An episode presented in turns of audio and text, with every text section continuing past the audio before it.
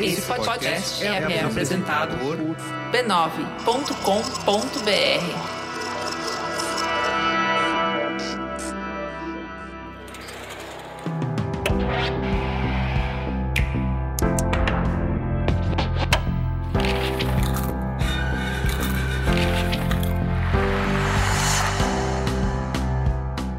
Mamileiros e mamiletes, bem-vindos ao nosso espaço de reflexão a partir de produções culturais. Eu sou a Cris Bartz. Eu sou a Juva Lauer e esse é o Mamilos Cultura.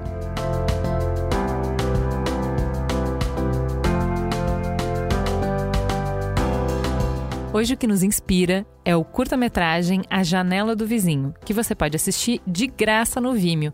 A gente vai deixar o endereço no post do programa na página do B9. O curta, que tem apenas 20 minutos, ganhou o Oscar de 2020 em sua categoria. Ele narra a história de uma família composta por um casal e três crianças pequenas que reside em um apartamento que fica de frente para outro apartamento de outro prédio. Certo dia, enquanto jantam, vem nesse apartamento da frente um casal fazendo sexo.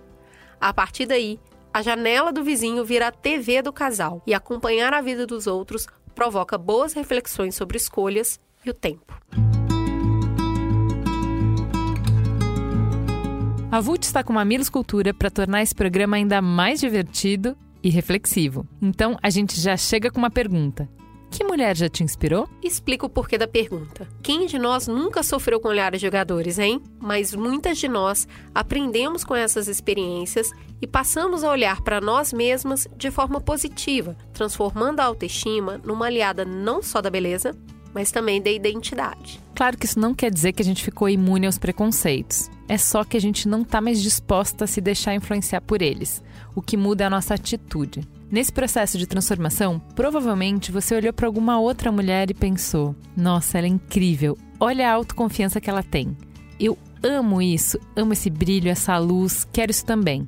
E aí, essa beleza te inspirou e te ajudou a virar o jogo. Mas por mais que hoje você seja linda e poderosa, você sabe que nem todo mundo se enxerga assim. Por mais que a gente queira, nem todas as mulheres estão nesse lugar, mas é a inspiração que temos pelas outras que nos faz puxar esse gancho para nós mesmas. Então, o convite agora é: e você? Quem te inspira? Quem me inspira, Cris Bartz, é a Jujeve, uma mulher glamourosa, poderosa, lindíssima. E você? Quem me inspira é a Ana Paula Xungani. Todos os dias assisto a Ana Paula na minha timeline e me sinto melhor. É uma good vibe. Tudo cai bem naquela mina. Eu acho ela linda. Conheça mais sobre o movimento Uma Beleza Inspira Outra no YouTube da Vult. youtube.com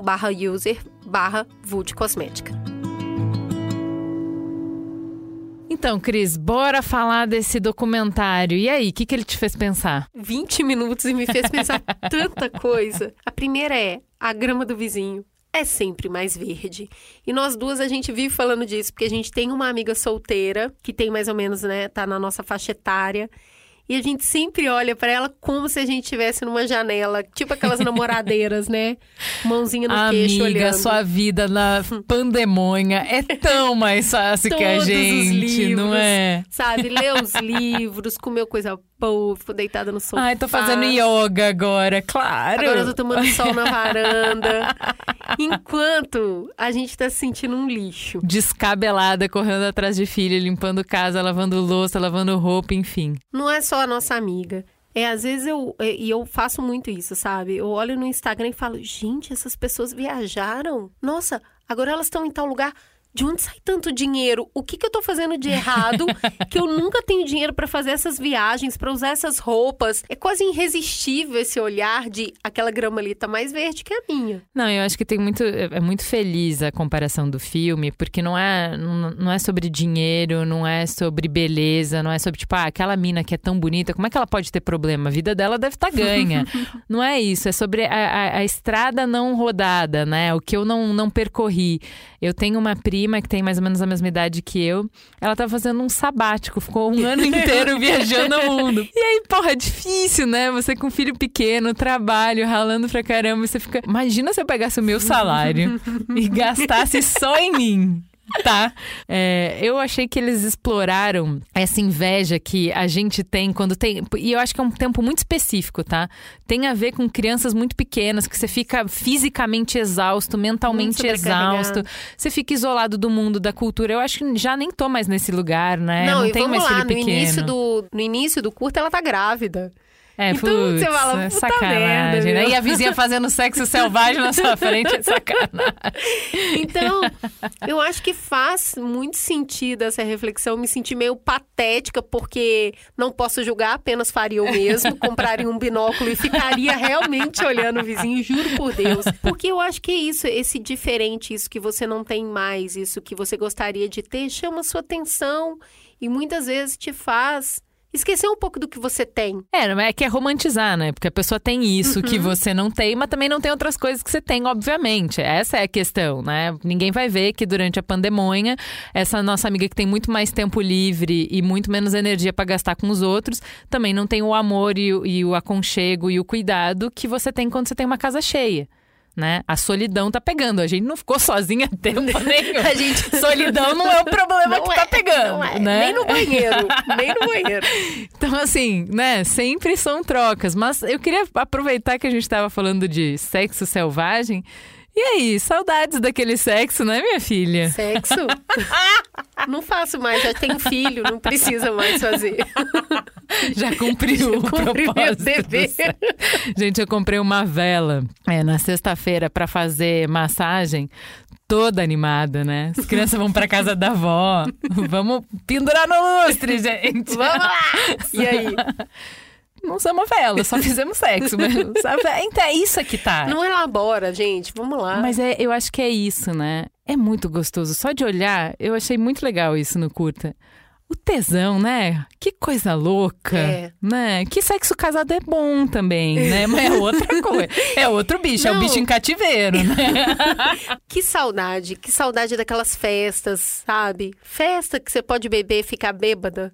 Inclusive, no outro dia você vai poder acordar meio-dia e fazer sexo para melhorar a ressaca. Eu não consigo lidar com mais nada disso. Nem com a festa até tarde, nem com a ressaca, nem com o sexo. Eu já fui muito boa nisso. Tem uma cena que o cara fala, nossa, como ela é flexível. Eu falei, olha, ele tá falando de mim. Ou da Yasmin. Então, assim, o sexo passa por vários significados ao longo da vida. E quando você tá é, com 40 anos, com dois filhos, com o mesmo parceiro há muito tempo, ele vai ter outro sabor, que inclusive é o sabor pro casal, né? Eles olham para aquilo juntos e tem um quê de confidência entre os dois no que eles estão assistindo. Mas do outro lado parece tão bom, né, menina? Então, mas sabe o que, que eu achei? É, tem um, um lance que eu acho que a gente se cobra um pouco, é do medo de você não ser mais interessante, né? Então, eu, eu senti na hora, assim, a primeira reação da mulher é, pô, ele tá olhando pra outra mulher, eu já deixei de entregar o que eu entregava, Exato. né? Eu já não tô mais interessante. Mas isso dura mais ou menos um minuto e meio, porque daqui a pouco ela já tá mais interessada na performance do outro cara lá. Então, assim, a verdade é que ninguém mais tá entregando o que entregou algum dia, não é mesmo? É- E que é outra coisa que, assim, se vocês estão. E acho que ali eles estavam super, né? Vocês estão bem no seu ritmo aqui, em outra fase da vida? Vai que vai, amigo. É Vai que isso vai. que tem. Então, é, eu lembro muito da Ana Canosa falar com a gente que o desejo, ele não vai surgir mais como uma fagulha no meio do dia que você tá lavando louça, entendeu? você realmente vai precisar criar algumas estratégias ali. Comprar umas velhinhas. comprar umas velhinhas que depois você não use, mas o ato de comprar para isso já tem propósito. E é outro tipo de relação, o que não quer dizer que você não sinta saudade. Nosso pai, eu e o Agê era um fogo só, assim. A gente casou com três meses de relacionamento. Olha né? aí, ó. E aí, hoje, 11 anos depois, eh, seria ridículo, inclusive, se a gente tivesse o mesmo fogo. O sexo hoje, ele, ele é uma conexão muito importante, eu valorizo muito isso. Pra mim, sexo é, é, é muito essa conexão, é o, é, os- é o corpo no corpo, é a gente bicho em essência. É, é o único momento que você está realmente presente na vida. Não dá pra ter um orgasmo ao mesmo tempo que você tá pensando na lista de compra. então, ou você vai estar ali, ou você não tá fazendo sexo. Eu acho que ficou saboroso assistir aquilo.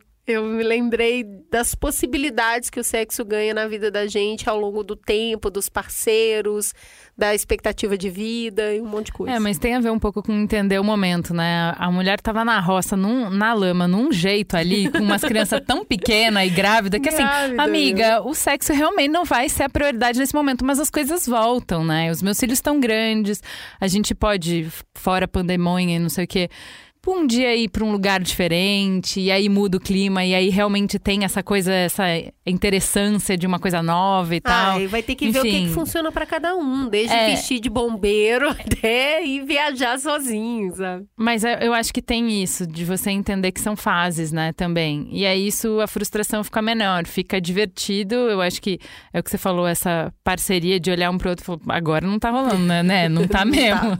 Um dia vai, um dia vai, e boa. Então é isso, é a conexão que a gente tem com a gente mesma, eu acho.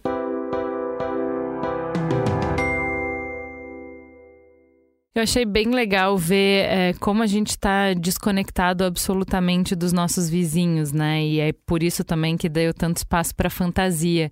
A gente, no momento de pandemia, todo mundo é, enquartelado dentro de casa e você não sabe o que a pessoa do lado está precisando. Tantas coisas que seriam mais fáceis.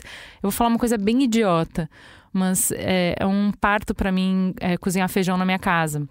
Porque eu cozinho, congelo em porções pequenininhas, mas toda vez que eu descongelo, eu tenho que é, temperar ele. E aí, cada filho come uma colher, meu marido come uma colher. Quando eu vou voltar pro potinho pra geladeira, tem a mesma quantidade que eu descongelei. assim, é, é, muito é- frustrante. é o dia da marmota do feijão, sabe? Meu marido não come é, feijão requentado, enfim, aquele inf- inferno. Eu ad- adoraria dividir feijão com os, com os vizinhos, entendeu? Já que eu vou fazer, por que, que todos os vizinhos precisam cozinhar feijão? Eu vou fazer feijão, eu dou o feijão pra você, você me dá o arroz, a outra faz a mistura, no outro dia muda, entendeu? Eu tô falando uma coisa idiota, mas tem mil coisas que simplesmente a gente ter alguma relação mínima com os vizinhos facilitaria muito a vida e a gente não tem, né? É muito diferente do que eu vivi na infância. Como eu vivi na periferia, não tem essa história de não ter vizinho. O vizinho é a sua família. Eu vivi numa época, olha, gente, sou velha, hein? Vou soltar essa aqui pra vocês. Não tinha telefone na casa de todo mundo. O telefone era coisa de herança, sabe? Tinha uma mega grana envolvida em ter uma linha fixa em casa. Tinha uma vizinha que tinha o telefone. Então, chamava por cima do muro, ô fulana, telefone. Ia lá na casa da vizinha atender, tinha um vizinho que tinha carro. Então, as criançadas se quebrava, era esse vizinho que levava no, no hospital, vai, leva no João 23. Quem é de Belo Horizonte sabe o que é o João 23.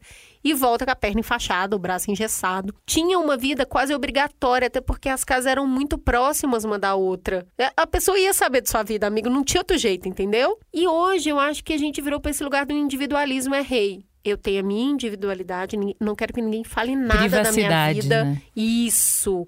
Se eu tiver que fazer, eu pago. Eu pago pra alguém trocar a lâmpada. Porque eu não vou pedir pra um vizinho. E aí eu lembrei de um outro conteúdo que eu assisti essa semana que eu te contei, Ju. É um TEDx que fala: Eu matei os neurônios do meu filho. E aí é é uma mulher contando de toda a experiência que ela teve com o filho dela e tem um determinado momento que ela fala que ela entrou no banheiro dela, e ela chorou, chorou, chorou, chorou, chorou, chorou muito. E aí chega um WhatsApp pra ela que é da vizinha falando: "Você quer um abraço?" E o quanto isso foi transformador pra ela. E aí é isso, né? Você tá, às vezes você tá vendo uma pessoa que é seu vizinho que não saiu de casa, que você não ouve a voz dele há muito tempo, ou que ele se vê que é uma pessoa mais idosa, uma pessoa com filho, e tem todo aquele constrangimento. Ai, será que você é invasivo se eu É, perguntar? o exemplo que aconteceu agora na pandemia, no meu prédio se joga o lixo, tem que descer até o térreo para colocar o lixo numa lixeira comum. E de repente apareceu no átrio comum dos quatro apartamentos uma mesa. E eu não sabia por que, que era aquilo. Aí vai na boca miúda, pequena, pergunta para um, pergunta para outros funcionários do prédio. Acabaram falando que era colocaram porque um dos apartamentos ali estava com covid para ela não ter que descer e para ninguém entrar em contato com o lixo dela. Eu não deveria saber disso por privacidade dela. Então eu deveria ficar quieta com essa informação. Mas a partir do momento que eu tinha essa informação, eu queria que ela se sentisse bem-vinda, que ela soubesse que eu podia ir no supermercado para ela, que eu podia cozinhar para ela se ela precisasse, enfim. E aí eu é, assei um bolo, bati na porta dela e deixei com um bilhete fa falando isso e, fa e colocando meu celular para se ela precisasse de qualquer coisa me chamar. Merigo queria morrer. Aham. Merigo queria morrer.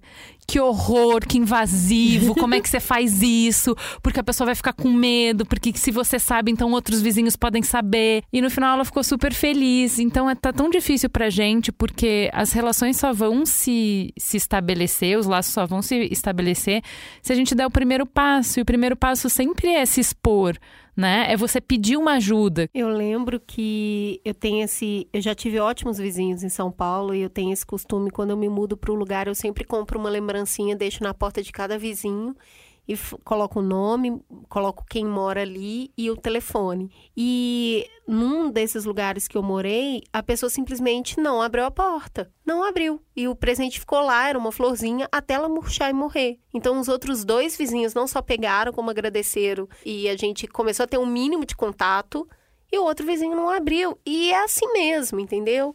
Eu já tive vizinhos, uma vizinha de baixo que tocava piano e era maravilhoso. Eu já tive vizinho com neném muito pequeno. Hoje eu tenho uma vizinha que descobriu a data de aniversário dos meus filhos. Então eu acho que vale a pena correr o risco de de vez em quando uma plantinha morrer na porta porque a pessoa não abriu, sabe? Eu acho que vale a pena. O risco de se expor é esse. Pode ser que você tome um não. Mas, amigo, você já tomou um monte, né? Eu já.